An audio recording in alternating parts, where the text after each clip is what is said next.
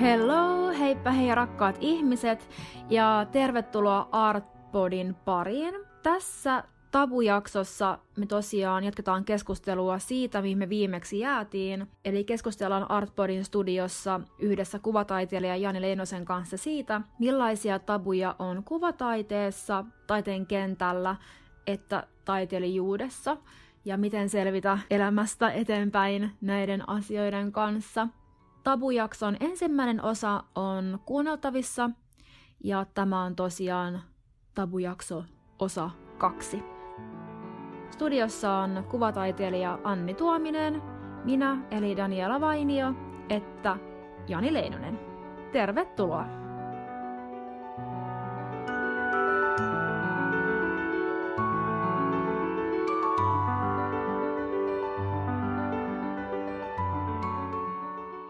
Joo, mun mielestä me ollaan ehkä hyvin päästy tähän tabujen niin kuin ydinkysymykseen. Tabujahan on montaa, hyvin hyvin montaa erilaista, mutta mä koen, että mitä mä oon miettinyt näitä tabuja, niin mun mielestä yksi tabu on nimenomaan nämä valtarakenteet ihan siitä, sy- siitä syystä, koska ne on hyvin näkymättömiä. Oli kyse sitten vaikka suuryrityksistä tai sanomattomista normeista, että ne on niin näkymättömiä, että me ei osata niin välttämättä just havaita niitä. Ja se on, siis mä olin yhdessä taidekoulussa opettamassa ja sitten mä opetin siellä niin kuin yhtä vuosikurssia ja oli tosi paljon henkilökohtaisia tapaamisia niiden kanssa ja yksittäin miltei jokainen tai suuri osa siitä niin kuin vuosikurssista tuli kertoa mulle, että, että he niin kuin kokee, että koulu ei ole ehkä heille oikea. Ja että, että, se ei, että he on miettinyt ehkä, että pitäisikö vaihtaa niin kuin johonkin muualle, kun tämä ei oikein niin kuin tarjoa heille sitä, mitä he haluaisivat. Että he haluaisivat tehdä jotakin. Että ehkä se olo oli, että no, kaikilla oli sellainen olo vähän, että ne ei tee mitään tärkeää. Ja että maailmassa olisi tosi paljon jotain tärkeämpäänkin asiaa. Ja niistä ei puhuta siellä koulussa. Ja tällainen niin kuin liittyen tutkimukseen, joka oli tehty Suomessa, että kaksikymmentä vuotta sitten ihmiset työpaikoilla, kun niillä oli ongelmia, niin ne otti yhteyttä aina niin kuin liittoon. Ja sitten liitto kutsuttiin ratkaisemaan ongelmat. Nykyään kaksikymmentä vuotta myöhemmin, kun ihmisillä on ongelmia työpaikalla, niin su- suurin ikään kuin ratkaisu heille on mennä terapiaan. Eli se muutos on ollut se niin kuin kollektiivisesti yksilökeskeiseen. Ja se, mitä siellä niin kuin koulussa tapahtui, oli myös se, että jos ne niin kuin olisi keskustellut keskenään ne opiskelijat, ne olisi tajunnut, että hei, se ongelma on se koulu. Ja että se, sen niin kuin opetusta pitää muuttaa, että se tarjoaisi niille jotain sellaista, mitä ne oikeasti haluaa. Selkeästi kaikki, eikä se, että niiden pitää niin kuin lähteä menee sieltä, että se on vaan niiden henkilökohtainen ongelma. Mm. Niin ikään kuin rakenteethan on just tollaisia, että me niin kuin meille opetetaan koko ajan entistä enemmän sitä, että on kyse meistä ja on meidän vika ja on kyse yksilöstä, kun oikeasti suurin osa ongelmista on niin kuin rakenteellisia, yhteiskunnallisia. Meillä on järjestelmä, kapitalismi tai mikä tahansa se nyt onkaan tässä meidän ympärillä, joka ikään kuin antaa meille sellaisen olon, että me ei kuuluta tänne ja meillä on kaikenlaisia niin kuin ongelmia, mutta me syytetään niistä itseämme ja me koetaan, että me ei riitetä tähän ja me, meidän pitää kouluttautua lisää koko ajan, että me niin kuin pystyttäisiin palvelemaan tätä järjestelmää paremmin, kun meidän pitäisi muuttaa se järjestelmä, että se sopisi meille paremmin. Miten me voitaisiin muuttaa tämä järjestelmä? No just silleen, että puhututaan kaikkiin asioihin. Ehkä tälleen myös, että me mm. puhutaan näistä asioista ja me oikeasti tullaan tietoisiksi niistä, koska se on hirveän vaikea. Ehkä se ensimmäinen askel on just se, että, että meidän pitäisi yrittää ajatella itsemme ulkopuolelta. Mm. Et eihän, jos me vaan yritetään niin kuin henkilökohtaisesti, mutta ajatellaan, että nyt mä oon nyt vaan vajavainen ja mä en nyt sovellu tähän järjestelmään, Niin, niin, sehän niinku, se on tosi vaikea yrittää ajatella sen boksin ulkopuolelta, että ehkä meidän pitäisi niinku ruveta puhua just enemmän kollektiivisesti. Me tässä kolmistaan voidaan perustaa joku ryhmä ja, ja, ja kerätä lisää jengiä, ketkä tajuu, että on. Niinku. Sieltä vaan kaikki kuulee, laittaa nyt mailia heti. Niin.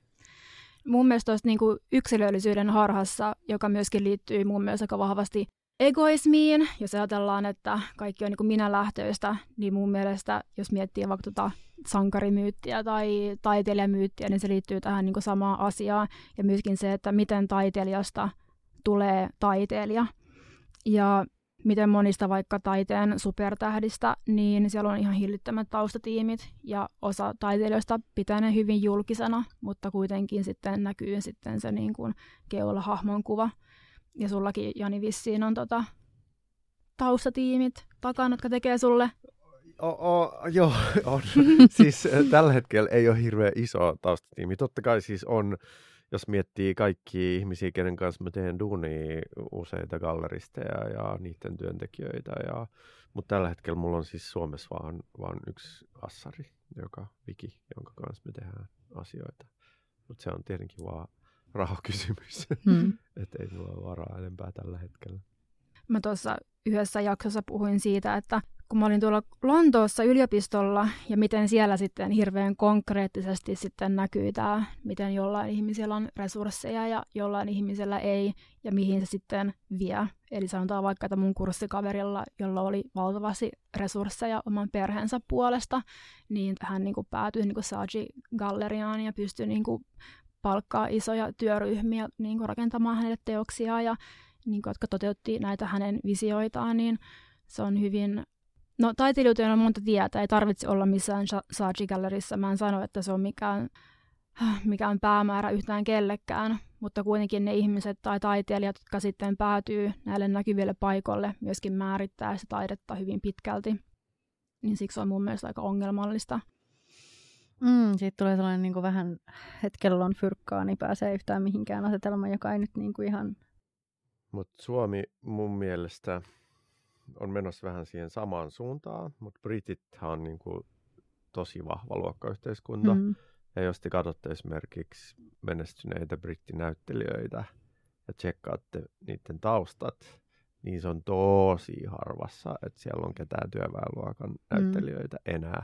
Et aikaisemmin on ehkä saattanut olla vähän niin kuin paremmin, mutta kyllä sun täytyy olla niin kuin tosi rikkaat vanhemmat, että sä voit ruveta näyttelijäksi. Tota, tota, tota, tässä maailmassa, erityisesti Britanniassa, Jenkeissä varmaan vielä enemmän, tai en mä tiedä, ehkä saman verran. Mut, ja mä veikkaan, mä en ole tätä tutkinut, mutta kyllä mä veikkaan, että kuvataiteen puolella on aika samanlainen systeemi. Joo, ja siis sellainen systeemi kanssa, että kuka pääsee siellä opiskelemaan, etenkin Briteissä. Mulla on yksi, yksi tota ystävä, joka on vaihdossa tällä hetkellä Lontoossa.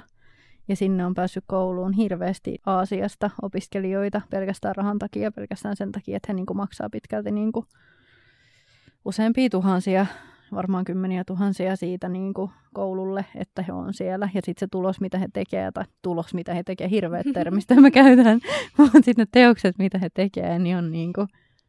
No ei, ei sitä tasoa, mitä sitten nyt vaikka tämä mun kaveri, joka sinne haki, niin tekee. Tai, no, en mä halua mennä siihen, mikä on huonoa taidetta ja mikä on hyvää taidetta, mutta ihan oikeasti sellaista ehkä... Sä niin kuin... just menit sinne. No mä, mä just taisin mennä sinne. Mä Apua. To... tota, mitä mieltä olette siitä, että mä sanoin mun koulukaverille siitä, että mun mielestä niin kun taideyliopistoihin täytyy olla hirveän tiukat seulat, että sitten ikään kuin ketä sinne pääsee, niin on jonkinlaista niin kuin potentiaalia. Ja tämä oli hirveän semmoinen niin kuin provosoiva kysymys, ja mä sain sitten tästä palautetta, että toi on tosi niin kuin oikeistolaista ajatusta, että noin ei voi ajatella, että kaikilla pitäisi olla, tai laajalla ihmisjoukkueella pitäisi olla sisäänpääsy taideyliopistoon, koska sitten he saavat tämän mahdollisuuden kasvaa taiteilijoiksi sitä kautta, että siellä koulussa sitten voi löytää tämän oman potentiaalinsa. M- mulla on tällainen ajatus. Ihan. Mä olin tota, kutsuttuna paneelissa sellaisessa tieteen, taiteen ja urheilun niin kuin jotenkin johtohenkilöiden järjestämässä tapahtumassa, missä jotenkin yritettiin miettiä sitä, että miten jotenkin lahjakkuutta saataisiin paremmin, niin kuin miten se löydettäisiin paremmin mm. se lahjakkuus ja miten saataisiin no, nostettua niitä lahjakkaita niin kuin pinnalle. Ja se oli mun mielestä tosi hämmästyttävää seurata niitä paneeleita, miten siellä ihan sama, onko ne urheilijoita tai taiteilijoita tai tieteentekijöitä, ne puhuu vaan niin kuin siitä, että minkälainen niiden henkilökohtainen reitti huipulle on ollut, ja ikään kuin esimerkkinä, että kun seuraat näitä, niin, niin sitten sinusta voi tulla jotain. Kukaan ei puhunut siitä taaskaan rakenteesta, miten se sun perheen taloustilanne, terveys, mielenterveys, sun sukupuoli, sun seksuaalisuus, sun etnisyys, sun niinku kaikki asiat sun elämässä vaikuttaa siihen, miten sä pääset eteenpäin. Ja kukaan ei puhunut siitä, miten niin kuin se pitäisi yrittää tasa-arvoistaa se koko pohja. Että kaikilla olisi alusta lähtien mahdollisuus tehdä, mitä ne haluaa. Totta kai se on varmaan täysin mahdoton tehdä täysin tasa-arvoiseksi, mutta et ikään kuin niitä esteitä pitäisi yrittää poistaa mahdollisimman paljon. Tämä on tosi hassu. Mä oon ottanut esimerkin Norjasta ja Norjan urheilusta. Wow. Koska tota, siis Norja on, ää, ja tällä ei ole tekemistä todennäköisesti dopingin kanssa. Norjassa on siis sellainen urheilujärjestelmä, jossa ne yrittää niin kuin tavalla tai toisella saada niin paljon nuoria ikäluokasta osallistuu urheiluun. Se on ihan sama, mihin ne osallistuu, kunhan ne johonkin osallistuu. Ja ne on onnistunut saamaan yli yhdeksänkymmentäviisi prosenttia nuorista mukaan niin kuin jollain tavalla urheiluun. Ja siellä on niin kuin kilpailuja järjestetään vasta tosi, tosi myöhään. Ja se on sellainen järjestelmä, joka niin kuin yrittää tukea sua sen takia, että se olisi terveellinen elämäntapa sulle ja se olisi niin kuin hyödyllinen koko sun elämässä, eikä sen takia, että sä pääsisit johonkin vitun olympialaisiin ja voittasit siellä mitallin. Mutta se, että ne tekee tolleen, niin mahdollistaa se, että ne on niin kuin pienenä maana olympiamitalitilastojen kärjessä. Ja siellä esimerkiksi edellisissä talviolympialaisissa, mä en muista kuka hiihtäjä se oli, sanoi, että, että hänellä oli se niin kuin onni, että hän asui Norjassa, koska hänen esimerkiksi murrosikä alkoi vasta niin myöhään, että yli, että se oli vasta joskus seitsemäntoistavuotiaana, kun se teki sen niin kuin kunnon kasvupyrähdyksen. Ja sitä ennen se ei ollut ihan hirveän kiinnostunut edes siitä hiihdosta. Ja, ja missään muussa järjestelmässä, missään muussa maassa suurin piirtein, se, tai kaikkialla muualla se olisi tiputettu pois. Suomessa aletaan niin kuin aikaisemmin ja aikaisemmin tiputtaa niitä kakaroita. Ihan sama mikä se on, akateeminen tai urheilun tai taiteen puolelta, niin sut vaan niin kuin ajatellaan, että on joku tällainen pudotuspeli. Mutta mikään muu mun mielestä ei toimi, ei se tiukka seula tai se niinku tiputuspeli, vaan ainoastaan se, että, että se pohja olisi niinku mahdollisimman hyvä kaikille. Ja ei pelkästään varakkaat, hyvästä perheestä tulevat heteropojat pääsisi sinne huipulle, koska niitä suositaan joka tapauksessa, vaan että se olisi poistettaisiin kaikki mahdolliset esteet, mitä vaan yhteiskunta voisi poistaa, niin sitten meillä olisi täällä niin kuin tosi paljon huippuja, jos me nyt jotain huippuja halutaan. Ehkä meillä olisi myös paljon terveempiä ihmisiä hmm, ja onnellisempia. Olisi, mä luulen, että meillä olisi paljon terveempiä ihmisiä, onnellisimpia ihmisiä tuolla tavalla, ja sillä, että se tulisi, tai ylipäänsä olisi niin kuin taidekasvatus ihan pienestä asti, sillä tavalla, että se olisi niin kuin normaali asia ja sellainen jokapäiväinen juttu. Ihan samalla lailla kuin niinku mikä tahansa välitunti tai niinku sellainen, että se on vaan, se vaan niinku kuuluu siihen. Mutta sitten sit siinä vaiheessa, kun ruvetaan tähän ammattiin, niin se, että kuka siihen haluaa lähteä, niin sitten niinku, ja kellä siihen on mahdollisuudet lähteä, niin sitten mun mielestä se ei sitten taas niinku ole kuka tahansa. Mun mielestä kaikki pystyy ja saa, ja oispa mahtavaa, jos voisi niin kuin käyttää ja näyttää luovuutta jollain lailla. Oli se nyt niin kuin kuva, kuvataiteella tai niin kuin millä tahansa muulla, muulla välineellä. Mutta sitten mun mielestä tämä ammatti on ehkä sellainen, että ei kaikkien ehkä ole edes järkeä lähteä siihen. Tai niin kuin, että ei, mun mielestä kaikkien ei tarvita, ei, ei niin kuin pidä tulla kuvataiteilijoiksi. Ja se vaatii niin kuin paljon enemmänkin kuin sitä, että sä osaat piirtää tai maalata tai veistää tai mitä ikinä. Mutta eihän mun, mun mielestä tuo järjestelmä ei tarkoita sitä, että kaikkien pitäisi ruveta urheilijoiksi tai kuvataiteilijoiksi, vaan ei, enemmänkin vaan sille, että, olisi, että mm. ne voi olla fiiliksissä siitä, ne mm. voi tehdä sitä. Siis ja ne on vaan silleen, että hei, mä oon, mä oon te- tehnyt tätä koko elämäni ja mä nautin tästä ja mä voin mm. tehdä tätä niin kuin mm. koko ajan. Mutta sitten siitä tullaan siihen, niin kun, että missä vaiheessa alkaa sit se ammatti ja ammattiin lähteminen ja se, niin kun, sitä haluaminen. Ja, ja sitten tulee niin kuin harrastelijoiden ja ammattilaisten välinen ero, joka niin kuin mun mielestä on Suomessa aika semmoinen häilyvä. Että tota, tosi moni harrastelija on esillä ihan niin kuin, no ei nyt eturivin gallerioissa, mutta vaikka gallerioissa Helsingissä tai Karhu, joka osaa maalata, niin on tota, viemässä muun näyttelypaikan, ei vaan, mutta siis niin kuin, että se tuntuu vähän hassulta. Mutta mikä on harrastelijan ja ammattilaistaiteilijan ero?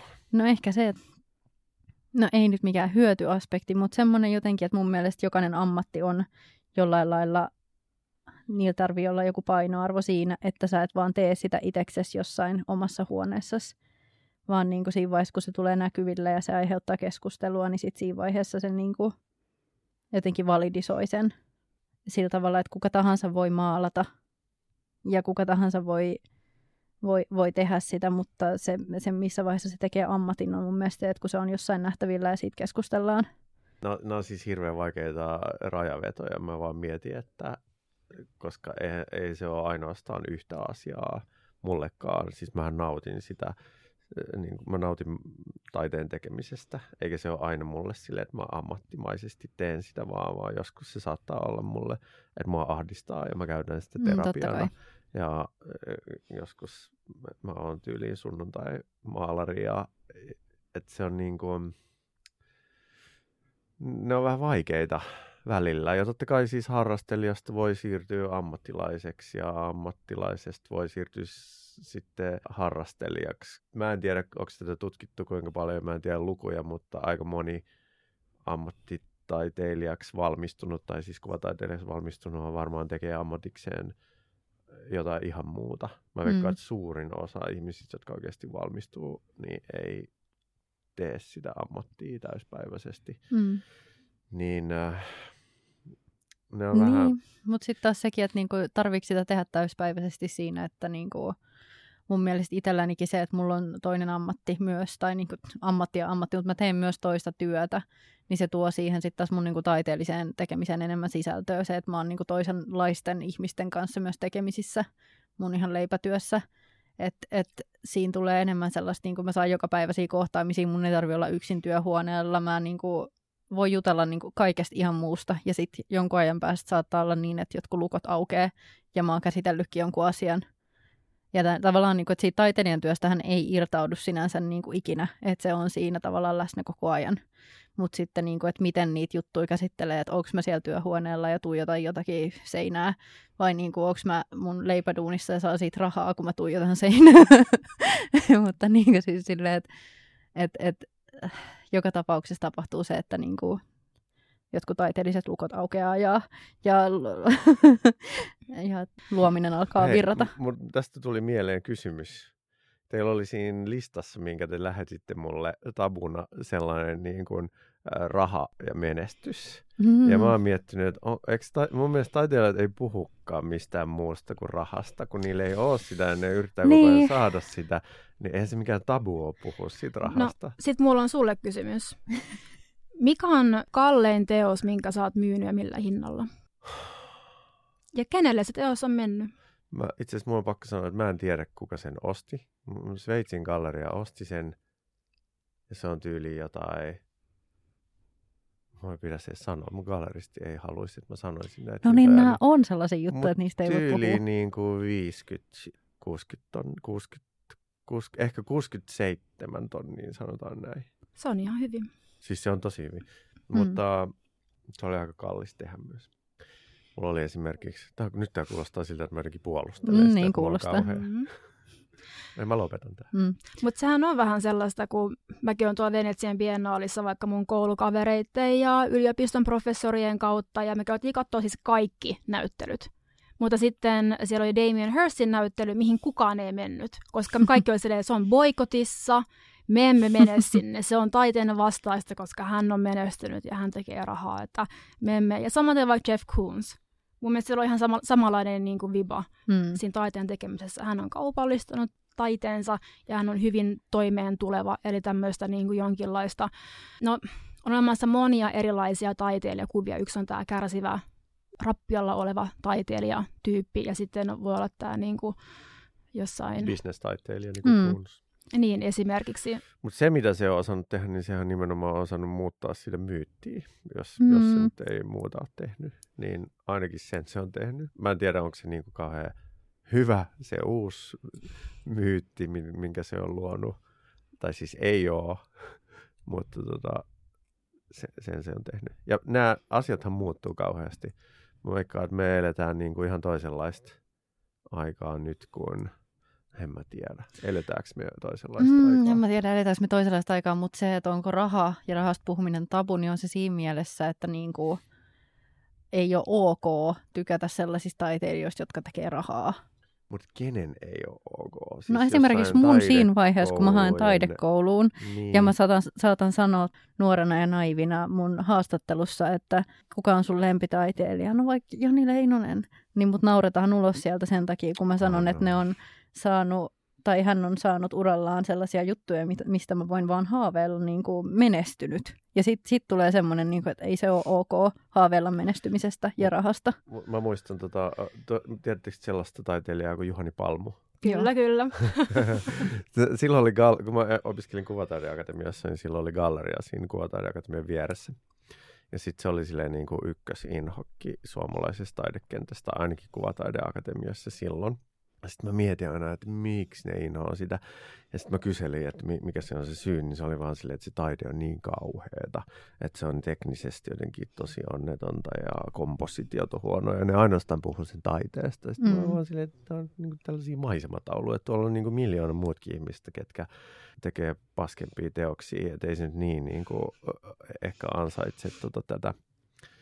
tätä niin kuin vihaansa, mutta, mutta se oli hassua, miten se diskurssi kiersi sen totuuden tai sen, mitä ne oikeasti inhosi, mikä oli sitten se sen niin kuin taiteilija imago, mm. eli mikä tässä Koonsissa. Ja, et tavallaan siis mun mielestä Hirstillä ja Koonsilla on niin kuin ihan loistavia teoksia myös, mutta ehkä se, niin kuin, se inhottavuus nimenomaan on se niin kuin se niiden roolihahmo tai se mm. imago, jonka on luonut. Ja se Palmuhan oli sellainen niin kuin...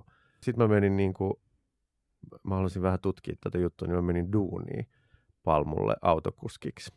Tai mä roudasin sen taidetta sitten ympäri Suomea. Ja sitten mä ajattelin, että no tää on kahden tavallinen tyyppi. Mutta tota... Mut se oli sellainen niin kuin stereotyyppinen menestyvä taiteilijahahmo, jonka se oli luonut. Sillä oli aina ne jotain muotihuiveja ja... kaulassa ja puku päällä mm. ja se aina hengasi niin kuin varakkaiden mm. naisten kanssa, niin se, kuka ei sanonut sitä ääneen, mutta se oli, se oli niin kuin se, mitä kaikki inhosi. Voiko se olla kateus? Totta kai. Ja mm. sitten osittain just tämä, että oikea taide syntyy vain kärsimyksestä ja mm. miksei kärsivä taiteilija voisi myöskin käyttää silkkihuiveja ja hengailla kauniit ja luksus naisten kanssa. Niin, nimenomaan. Tämä on niin kuin mielenkiintoista, että mistä nämä niin kuin meidän ajatukset tulee. Et mäkään en mennyt sitten katsomaan sitä Damien Hirstin näyttelyä, koska, ryhmäpaine. Ry, koska ryhmästä. Mm-hmm. Mua olisi oikeasti kiinnostanut jopa nähdä sen, mutta en mä sitten mennyt sinne yksin. Näin siinä kävi sitten. Niin, mun, mun mielestä se on toisaalta niin kuin aika kree, äh, niin kuin, se, on, se on ihan tervettä kriittisyyttä, koska niin kuin Hirsti ja... ja Koons ja ehkä minäkin Suomessa, niin kuin, en nyt vertaa no, mutta vihdoin sanoit sen ääneen. Mutta tuota, niin kuin, ta, et siinä, nehän dominoi ihan täysin sitä näkyvyyttä. Ja, ja sitten se on niin tällaista valkoista, maskuliinista, mitä muuta se on, menestykseen ympärille rakennettua. Ja mä luulen, että siinä on myös se, että kun ei teet niitä töitään niin kuin pelkästään itse. Mm. Että siinä on sellainen, niin kuin, että taiteilijan täytyy luoda kaikki, mitä se tekee niin yksin, ja että se on vaan ok ja oikein sitten, joka on niin kuin ihan naurettavaa. Jos mullakin olisi rahaa, niin kyllä mä pistäisin niin kuin ehkä jotkut tekemään mulle joitain asioita sen takia, että mä saisin ehkä nopeammin tehtyä sitä, mitä mä haluan. Mutta mä luulen, että siinä on myös se, että hänellä on niin kuin työryhmä. Ehkä. Mutta ei se ole se työryhmä, vaan se on just se, että kuka sitä tukee. Ja kuka niitä ostaa. Jos sä mietit niin kuin Suomen mm. keskustassa, Helsingin keskust- Suomen keskustoissa ja Helsingin keskustassa olevia julkisia taideteoksia, niin ei ne ole siis kenenkään itse tekemiä. Kyllähän mm. niin kuin aika harva noita niin pronssivalaa noita patsaitaansa, vaan että kyllähän niin kuin iso osa näkyvästä taiteesta Suomessakin ja muuallakin on ihan niin kuin tuhansien apulaisten tekemiä. Et se, se on niin kuin tosi, okei okay, maalareilla on varmaan niin kuin päinvastoin, että no ei kaikilla. Ja performanssitaiteilijoilla. Niin. Osittain. Piti ehkä tuosta vielä niin kuin sanoa, että kuka sitten on niiden taiteilijoiden takana. Niin okei, okay, on nämä taiteelliset sisällöntuottajat, assistentit sun muut. Sitten mennään ihan näihin niin kuin bisnesmiehiin ja sijoittajiin, ketkä sitä niin kuin koko systeemiä pyörittää. Esimerkiksi äh, Damien Hirstin ja Jeff Koonsin ja varmaan kaikkien taiteilijoiden, jotka on niin kuin ainakin tuon White Cube Gallerin ja Saatchi Gallerin ja monen muunkin gallerian niin kuin edustamana, että siellä galleria edustaa tätä taiteilijaa ja gallerian tehtävänä on ylläpitää tämän taiteilijan teoksia sopivan hintaisena. Ja sitten, koska galleriat haluavat ylläpitää tai pitää tämän taiteilijan niin kuin statuksen tietyssä pisteessä, niin sitten päästään tähän niin kuin dirty game gamesiin, missä vaikka sitten huutokaupoissa tapahtuu tätä, että galleristi itse ostaa oman taiteilijansa teoksen miljoonilla tai lähtee tekemään tämmöistä huijaushuutoja, jotta se niin kuin hinta saadaan niin kuin olemaan siinä, missä sen kuuluisikin olla. Niin mun mielestä tämä, niin kuin tämä statusaspekti niin kuin sitten liittyy tähän niin kuin eniten tähän Damien Hirstin vihaamiseen, sanotaanko näin. Niin. Onko sulla ollut tällaista kokemusta sun gallerian puolesta tai Tota, sun teosten kohdalla, että ootko kokenut, että oot, oot ollut tällaisissa kuvioissa mukana? Se oli niin monta kuvioa. Mutta siis joo, va- varmasti olen. Siis todellakin koko ajan. Siis galleriathan tekee, niillä niil on ihan omat juttuunsa. Mm-hmm. Ne tekee omaa bisnestä. Mm-hmm. Ja se on, niinku, se on tosi crazy maailma kyllä. Mutta vaikuttaako sun taiteelliseen tekemiseen, että kun sä suunnittelet sun töitä ja teet sun töitä, niin ajatteletko sä sitä? No siis kyllä mä teen tällaisia juttuja esimerkiksi, että koska mä haluan elää tällä ja mahdollistaa tulevien teoksien tekemisen, niin kyllä mä esimerkiksi kysyn gallerialta, että niin kuin minkä koko luokan teosta se haluaisi. Mulla on nyt nämä ideoit ja mä voin toteuttaa niitä niin kuin eri mittakaavassa. Ja tietenkin välillähän se ei, nämä jutut ei mene ihan täysin yhteen. Että se galleristi haluaisi jotain pienempää ja sitten mä oon vaan se, että ei kun tää on kyllä pakko tehdä nyt isompana. Ja siis mä oon kuullut siitä, että, että miten tää koko show lähti pyörimään oli siitä, että nämä Manhattanin uusrikkaat ihmiset halusi niin kuin omiin asuntoihinsa sellaisia niin kuin olohuoneen seinän kokoisia tauluja. Ja siksi niin kuin Mark Rothkoon teokset olisi yksi hyvä menestys, koska ne ovat sopivan kokoisia teoksia. Mutta onhan siis julkisissa taideteoksissa on usein se hyvä puoli, että ne on niin, tietenkin, koska niitä rahoittaa usein joku muu kuin se taiteilija itse tai se ostaja, niitä ne rahoitetaan etukäteen, niin sitten ne voi olla esimerkiksi no, valtavan kokoisia. Ja et, mitä mä nyt sanoisin tämän? Ehkä mä, mä oon sille, Ruotsissa on siis tosi hieno malli. Eli siellä on niin kuin koko valtio, valtio noudattaa siis tätä prosenttiperiaatetta mm.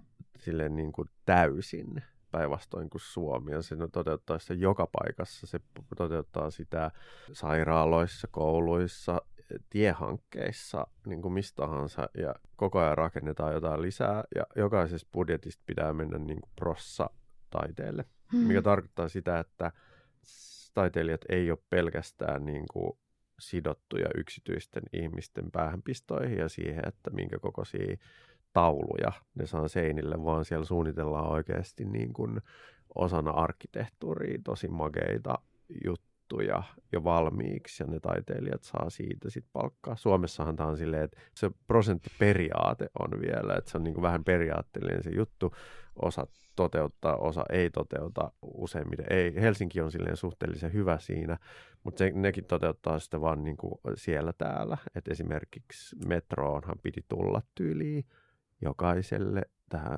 niin kuin länsimetroon piti tulla jokaiselle asemalle. Ne esitteli mm-hmm. tosi makeat jutut, mutta sitten kun budjetti menikin yli, niin ensimmäinen asia, mistä luovuttiin, oli, oli taide. Ja sitten sieltä tiputettiin kaikki paitsi kaksi ja yksi mm. niistäkin toteutui sen takia, että tota, arkkitehdit yritti puolustaa sitä taiteilijaa ja sanoi, mm. että nämä on niin kuin tehty.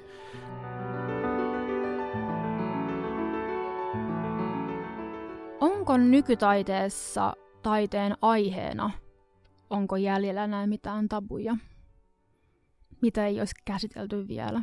Koska mä niin kuin välillä koen sillä, että erityisesti niin kuin kuvataiteessa niin just tämmöinen niin kuin vallankumouksellinen uudistavuus on ollut semmoinen, niin kuin, mitä vaikka tuhatyhdeksänsataakymmentäluvulta lähtien avantgardistiset liikkeet sun muut on niin kuin lähtenyt.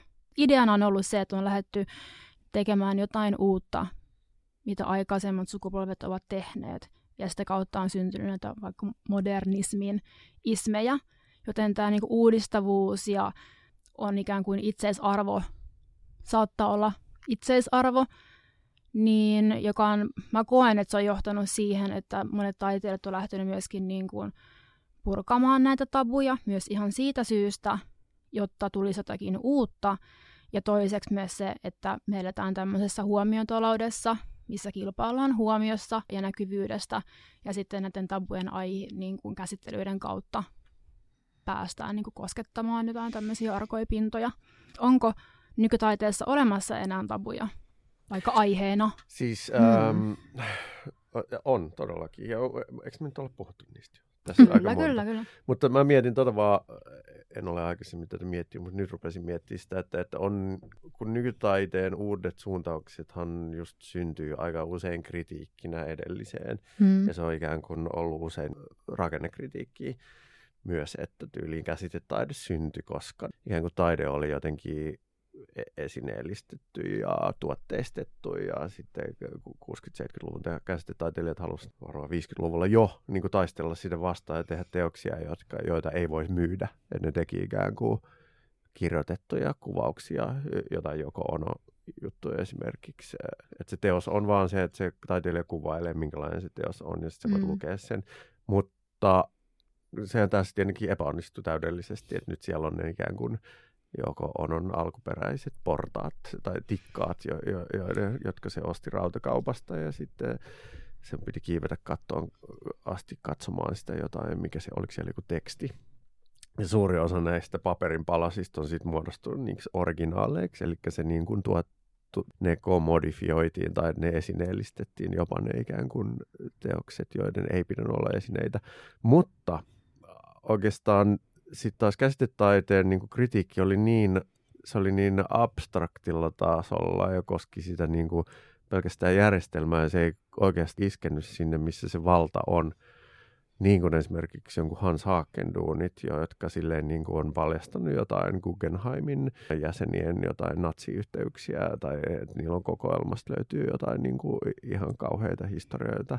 Niin sehän, ja nehän on niin kuin silleen kadonnut. Et aika, siis on sellaistakin taidetta olemassa, mutta se on tavallaan niin rankkaa järjestelmän kritiikkiä niitä kohtaa, jotka ylläpitää tuota järjestelmää, että ne silleen vaan niin kuin, no sen tyyliin ne on sensuroitu suurim, mm. suurimmat, niin pahimmat niistä teoksista, koska, koska ne vaan niin kuin, se ei siedä kuvataiteen järjestelmä niin mm. rankkaa kritiikkiä. Ja mun mielestä se on edelleen sillä tavalla, että ikään kuin sitä, va- sitä, joka ylläpitää sitä valtaa, joka rahoittaa sitä kaikkea, ihan sama miten niin kuin rankka se tausta on. Ja, tai mä tavallaan toivon, että se muuttuisi just vaikka tämä Nan Goldinin Sacklerin perhettä vastaan tekemä kampanja. Olisi ihan kiinnostavaa, että jos se oikeasti tuottaisi tuloksia, että niin museot luopuisi niistä rahoista ja ne mm. poistaisi ne Sacklerin mm. nimet sieltä, mutta tota, silti tai edelleen, että ne on niin kuin niin rankkoja asioita, ne niin kuin ikään kuin kuvataiteen valtaa pitävien ihmisten asioihin puuttuminen, että vaikka ne on niin kuin ehkä isoimmat tabut. Hmm. Kyllä mäkin luulen, että sellaista tehdään tai sellaisia taideteoksia tehdään tässä maailmassa, niin kuin mitkä käsittelee noita aiheita, mutta ne ei pääse mihinkään esille sen takia, että ne joko poistetaan tai sitten ne ei vaan pääse esille. Niin, hmm. tässä näin. Näin, nimenomaan. Eli jos haluat tehdä jotain uutta, mutta samalla tuhota urasi, niin mullista taidemaailmaa. Paitsi, että jos maailma nyt olisikin muuttunut, se on ihan mageeta, että taidemaailma puhdistettaisiin siis mä en, nyt mä, nyt mä en tota, kuolleksenikaan muista, että kuka oli sponsorina tuolla Tate Modernissa tämän performanssin aikana, että olisiko se ollut jopa Nestle vai Shell. Shelliähän kohtaan mm. ne teki niitä. Joo, se, se yliperformanssi. Mutta tässä kävi sitten niin, että eli tosiaan oli semmoinen taiteilijaryhmä, jotka halusi mm. tehdä tämmöisen performanssi koskien öljyä tai öljyteollisuutta. Ja sitten tämä performanssi sitten poistettiin Taten toimesta, koska heillä oli nämä nimekkäät sponsorit. Mutta sitten, en tiedä mitä siinä tapahtui, mutta loppujen lopuksi he saivat pitää tämän performanssin. Eli siellä mm-hmm. pidettiin tämmöinen performanssi loppujen lopuksi. Mutta eikö ne lopettanut sen yhteistyön Joo. Shellin kanssa sit lopulta? Joo. Mutta minun on pakko sanoa tätä, että, he, että mun mielestä toi on sellainen story, että se kertoo siitä, miten jälkijunassa se taidemaailma tulee. Hmm. Että kyllä siellä niinku aika monta isoa firmaa on lopettanut jo niinku öljyteollisuuden kanssa, ja se täytyy olla aika selkeää jo se, että miksi se on paha asia. Hmm. Ja se yleinen mielipide on pitänyt jo kääntyä niinku aika vahvasti sen puolelle, että tämä nyt ei ole välttämättä ihan kauhean positiivinen asia, ennen kuin ne museot rupeaa luopumaan niistä rahoista. Että hmm. silleen palaan tähän aikaisempaan asiaan, että taidekenttä tulee niin, kuin niin perässä monissa asioissa. Joo, mun mielestä toi Tate on siinä mielessä hyvä. Kaiken semmoinen kulmakivi. Mä olin siellä, tai oon töissä siellä ollut pari vuotta, ja sitten, että kerran menin töihin, sinne, äh, mikä se on, äh, shift houseen. Sitten pomo tulee, että tänään tästä päivästä lähtien me olemme Blatvanic House. Mä olin silleen, selvä, että se, se, se muuttuu niinku päivässä. Ja nyt siellä on yksi niinku siipi, on nimetty myöskin uuden lahjoittajan mukaan. Ja se on tämmöinen Natalie House, muistaakseni. Okay. Mun mielestä niillä Sacklereilla on Tatessa myös omat siipi. Huoneet. Joo. Joo. Mm. Ja sitten mm. myös sponsoreiden mukaan menee noi huoneet myöskin. Mutta se olisi kiinnostavaa silleen tsekkailla, että jos ne kävisi kokonaan ne museot läpi. Varmaan joku on käynyt, että ja mistä ne rahat tulee. Ja, mm.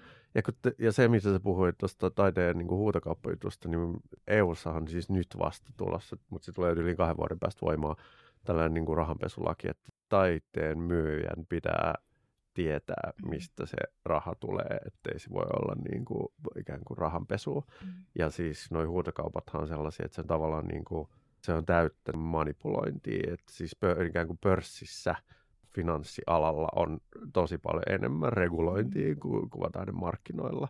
Että sehän on ihan, siellä on niin sisäpiiridiilejä tehdään ja vedätetään ja, ja se on niin kuin ihan crazy se iso maailma meininki siellä, eikä siellä ole mitään säätelyä. Sille. Tapahtuuko tällaista vastaavaa missään Suomessa tai niin kuin Suomen laajuisesti? No mä veikkaan, että Suomi on siis aika, no Suomen huutokauppa on huutokauppakeisari. Hu, niin, just siellä niin. Voi olla. Mutta Suomessa huutokaupathan on aika, aika huonoissa kantimissa, mutta se johtuu pääasiassa siitä, että galleristithan ei olekaan kiinnostuneita niistä jälkimarkkinoista. Tämä on tosi ikävä totuus sanoa, mutta tämä on totta, että kun sä ostat Suomessa galleriasta taideteoksia ja yrität myydä se uudestaan huudokaupassa seuraavana päivänä, niin kyllä mä veikkaan, että sä, hyvä jos puolet saat siitä, mutta voi olla, että sä saat siitä vaan niin kuin kaksikymmentä prosenttia. Mm. Mutta kyllä sitten myös suomalaisilla taideinstituutioilla, kuten Kansallisgallerialla, on omat rahoittajat, ja sitten siinäkin on, on varmasti ollut yhteentörmäyksiä. On, todella. Niin. Kyllä. Sulla oli, Jani, kaksituhattaviisitoista vuonna oli tuo tottelemattomuuskoulu näyttely Kiasmalla, niin oliko sulla jotain tämmöisiä yhteentörmäyksiä niin kuin taideinstituution ja heidän yhteistyökumppaneiden kanssa? Ei mä usko. Siis mä veikkaan, että ne, nehän ei pääse säätelemään sitä kauhean rankasti. Siis ne voi, ne varmaan voi säädellä sitä, mitä sinne ostetaan. Siis onko se, mikä se on, Kiasman ystävät ry tai ei, kun se on joku, on se joku semmoinen. Ei, kun se on Kiasman tukisäätiö, mm-hmm. niin sehän on se, mitä sitten, mitä rahoittaa ulkopuoliset tahot, mutta se on, eikö se ole ikään kuin ulkopuolinen, että jos Kiasma haluaa ostaa jotain, niin ainoastaan niihin rahoihin sillä säätiöllä on jotain sanottavaa, mutta mä veikkaan, että Kiasman ostobudjetti muuten ei, ei tota, ole mitään.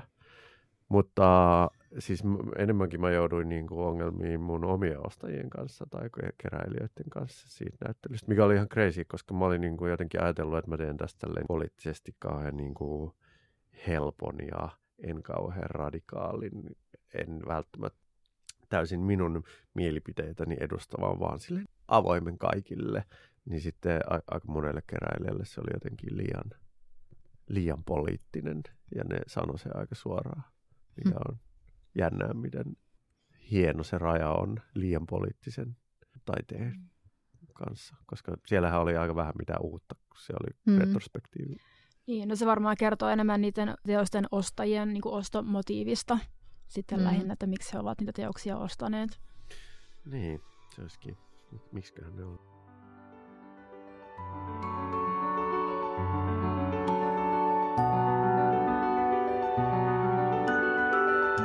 No, tuleeko teille vielä tai muuta mieleen aiheesta tabu?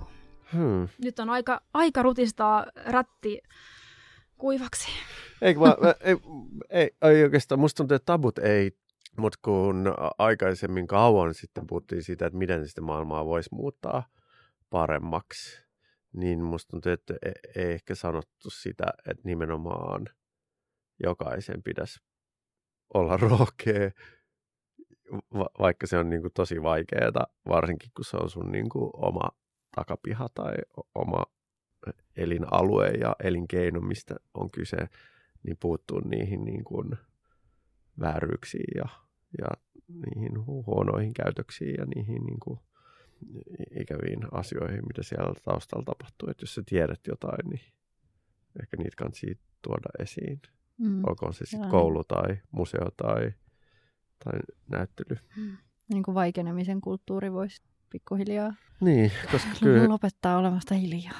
Niin, että enitenhän sitä vaikenemista varmaan just tehdään niin kuin omassa, omalla alalla, koska kukaan ei halua jotenkin pilata omia mahiksiansa ja olkoon se sitten sukupuolten tasa-arvo tai mikä tahansa tasa-arvoasia, mitä pitää puolustaa, niin, niin kyllä se on kaikista vaikeinta, mutta se on kaikista parasta. Se on tehdä just siellä, missä se toimit.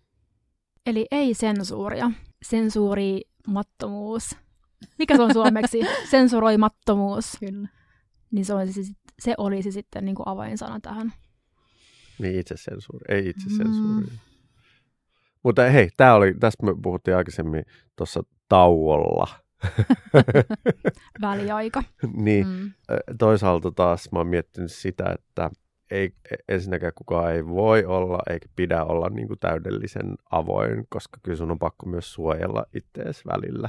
Että ei se voi olla myöskään se vaatimus, että sä oot niin kuin sataprosenttisesti koko ajan konfrontoit kaikkia, mm. koska se vaan niin kuin... Silloin sä oot haavoittuvainen, tosi haavoittuvainen. Niin, ja sitten kyllähän se ihmiset on myös tosi erilaisia ja ei se ole niin kuin, varsinkin jos sä oot yksin siinä tilanteessa ja kukaan ei tue sua ja sä oot niin kuin haavoittuvassa asemassa, niin se on niin kuin todella mahdotonta, enkä mä halua laittaa ketään sellaiseen tilanteeseen, niin ikään kuin kyllä niin kuin tietenkin pitää miettiä, että, että ei se ole mikään, myöskään mikään niin kuin häpeä, että sä et sano sitä. Siinä tietysti kohtaa, varsinkin jos se jotenkin kohdistuu esimerkiksi naisena sua kohtaa ja sä oot tosi niin kuin hankalassa tilanteessa, niin, niin sehän on niin kuin tosi hankalaa ja suorastaan mahdotonta tehdä sitten siinä tilanteessa. Mun mielestä, en tiedä onko tämä tabu, mutta taiteessa ja tässä yhteiskunnassa on ehkä vaikea puhua yksilön heikkoudesta niin, että yksilö itse näyttäytyy heikkona. Ja mä tein esimerkiksi yliopistolla, mä tein sellaisia teoksia, missä mä näytin mun omat heikkoudet ja sellaiset, no ei niitä voi kutsua pimeiksi puoliksi, mutta semmoisia niin kuin ihmisyyden niin kuin haavoittuvaisia puolia. Ja mä näytin ne niin kuin oman persoonani kautta ja siitä käytiin tosi paljon keskustelua ja multa kysyttiin, mun professori kysyi multa, että miksi sä haluat antaa tämän ihmisille? Koska ne tulee niinku repittää, ne tulee niinku, ne tuhoaa sut. Niin mä sanoin, että no miksi, miksi mä en laittaisi sitä tuhottavaksi. mä ymmärrän, että siinä täytyy olla tämmöinen itsesuojelu, niin täytyy olla tervettä itsesuojelua ja niin täytyy oikeasti olla vaikka hyvä itsetuntoa ja semmoiset niin suojaverkostot ja tietää, mitä tekee. Ja enkä ole varma niin tiennyt, mitä olin tekemässä, mutta mä koin sen niin kuin tärkeäksi ja mä en halunnut nimenomaan sensuroida itteeni, koska mä koin, että mun mielestä on aika radikaalia myöskin olla herkkä. Ja mikä mun mielestä kuuluu semmoiseen niin kuin ihmisluontoon aika vahvasti on se, että, että monesti me niin kuin hyökätään niitä heikkoja kohtaan, vaikka me haluttaisiin ajatella, että me ei tehdä niin, mutta me kuitenkin tehdään. Niinpä. Mutta se on aika, mä oon miettinyt, että minkälaisia ikään kuin roolimalleja esimerkiksi taidekoulussa ollaan mulle annettu silloin joskus yhdeksänkymmentäluvun loppupuolella ja kaksituhattaluvun alussa, niin se on ollut sellainen tosi arrogantti, vähän niin kuin kaikki lyttäävä, kaiken tietävä keskustelija esimerkiksi. Ja sellainen niin kuin tosi, niin kuin oikeastaan aika niin kuin toksinen jotenkin se mm. ajatus taiteilijasta, johon ollaan kannustettu. Ja mä oon niin kuin tavallaan ymmärtänyt, että se voi olla niin kuin ihan hyvä, jos sä haluat murtaa jotain vanhoja rakenteita tai niitä, jotka kannattaa niitä ja sä niin kuin ikään kuin rohkeasti kyseenalaistat niitä niin kuin professoreita ja tällaista, mutta tavallaan se, että mä oon viime vuosina miettinyt kauheasti niin kuin sensitiivisyyttä, että se, se pitää olla niin kuin tosi kontekstikohtainen, että, se, että okei sun pitää käyttää sitä räväkkyyttä sit myös puolustaa jotain muuta, joka on niin kuin heikommassa asemassa tai sitten sun pitää antaa tilaa välillä. Tai mahdollisimman usein myös niin kuin muille ja niille, ketkä ei sit ole niitä. Ja sit pitää osaa pitää turpansa kiinni oikeissa kohdissa. Mutta se on niin kuin tosi, en mä tiedä, se on ollut jotenkin tosi huono mun mielestä se taiteilijamalli, mitä mä ainakin koen, että ollaan jotenkin työnnytty meille. Tai sit mä oon vaan käsittänyt se väärin. En mä tiedä, musta tuntuu, että se on niin kuin, se taiteilijamalli, mitä me katsotaan, on niin kuin joku iso nimi. Se on aina joku, niin kuin, joka on saavuttanut ihan hirveästi kaikkea, eikä niin kuin, löydy sellaisia, tällä alalla sellaisia niin kuin, ns. Pienemmän yhteisön toimijoita välttämättä, joita niin kuin, kauheasti, joista puhuttaisiin, että me puhutaan aina jostain, niin kuin, idolisoidaan ja täytyy aina pyrkiä olemaan joku, joku suuri nimi tai niin kuin, ver- verrataan itseämme pelkästään niin kuin, johonkin isoihin tyyppeihin. Koska ei sitten välttämättä tiedetä mistään muusta. Et en mä tiedä, onko millään muulla alalla sellaista, että me katsotaan vaikka jotain tähtilääkäriä tai tähtipalomiestä tai en minä tiedä. Mutta siis niinku, et ei sellaista tähti-idoli-asemaa ole välttämättä muualla sitten kuin taiteen. No on varmaan lääkäreissä. No varmaan lääkäreissä joo, mutta sitten niinku, et ei. Totta kai kaikki idolisoit ihan niinku ammatissa, ammatissa tota, riippumatta. Mutta mun mielestä se on aika silleen... No on ollut itselle ainakin tosi semmoinen rankka juttu, että on aina joku niin kuin supertähti. Ja sitten jos ei halukaan pyrkiä siihen, niin se on sitten vähän niin kuin, sit se on pois pelistä tai jotain semmoista. Mutta ehkä toi on, mulla tuli tosta mieleen, kun ehkä se brändin ongelma on siis se, että se keskittyy niin jotenkin epäolennaisuuksiin. Voi olla, että mä käsitän sen brändin niin kuin täysin väärin. Ja tää liittyy siis tuon tavallaan se, mitä sä sanot. No, mutta että se... Että ei oikeasti ole kyse siitä, mitkä ne sisällöt on ja mistä puhutaan, vaan enemmänkin siitä, että kuka, ei se, että mitä se sanoo, vaan että kuka sanoo. Mm. Niin, että mä, no, mutta tavallaan ehkä tämä on osittain myös sitä samaa, mitä sanoin, että se, se on myös niin, kuin niin jotenkin menestysorientoitunut se, ainakin mitä mä koen, mm. että mitä silloin kouluaikoina. Niin ja mitä palvottiin. Nyt kouluaikana. Ja sitten samaan aikaan sit sitä katsotaan vähän kierroa, jos sitä haluaa tehdä. Niin. Mutta ei sitten oikeasti puida kauhean tarkasti sitä, että mit, mistä me puhutaan ja mitkä ne sisällöt on. Ja oikeasti käydä siis vaikka just rakenteellisesti läpi, mm. että minkälainen tämä paha maailma on ja mitä siihen pitäisi muuttaa. Koska ehkä sieltä voisi löytyä kiinnostavimpia asioita. Toisaalta ei kaikki halua. Osa haluaa vaan maalaa myös kauniita tai muitakin tauluja. Ja se on maalauksia, ihan ok. Mikä on ok myös. Mm. Joo. Joo, tässä on ollut paljon asiaa ja varmasti niin kuin kaikista teemoista, mitä ollaan puhuttu, niin voisi lähteä vielä niin kuin erikseen syventämään jokaista asiasta vielä niin kuin erikseen. Me istut tästä monta kuukautta puhumassa vielä. Ja... Kyllä, loputtomiin. Mutta joo, kiitos Jani. Kiitos. Me palaamme asiaan. Paljon paljon rakkautta. Rakkautta. Rakkautta. Ciao. Ciao. Moro.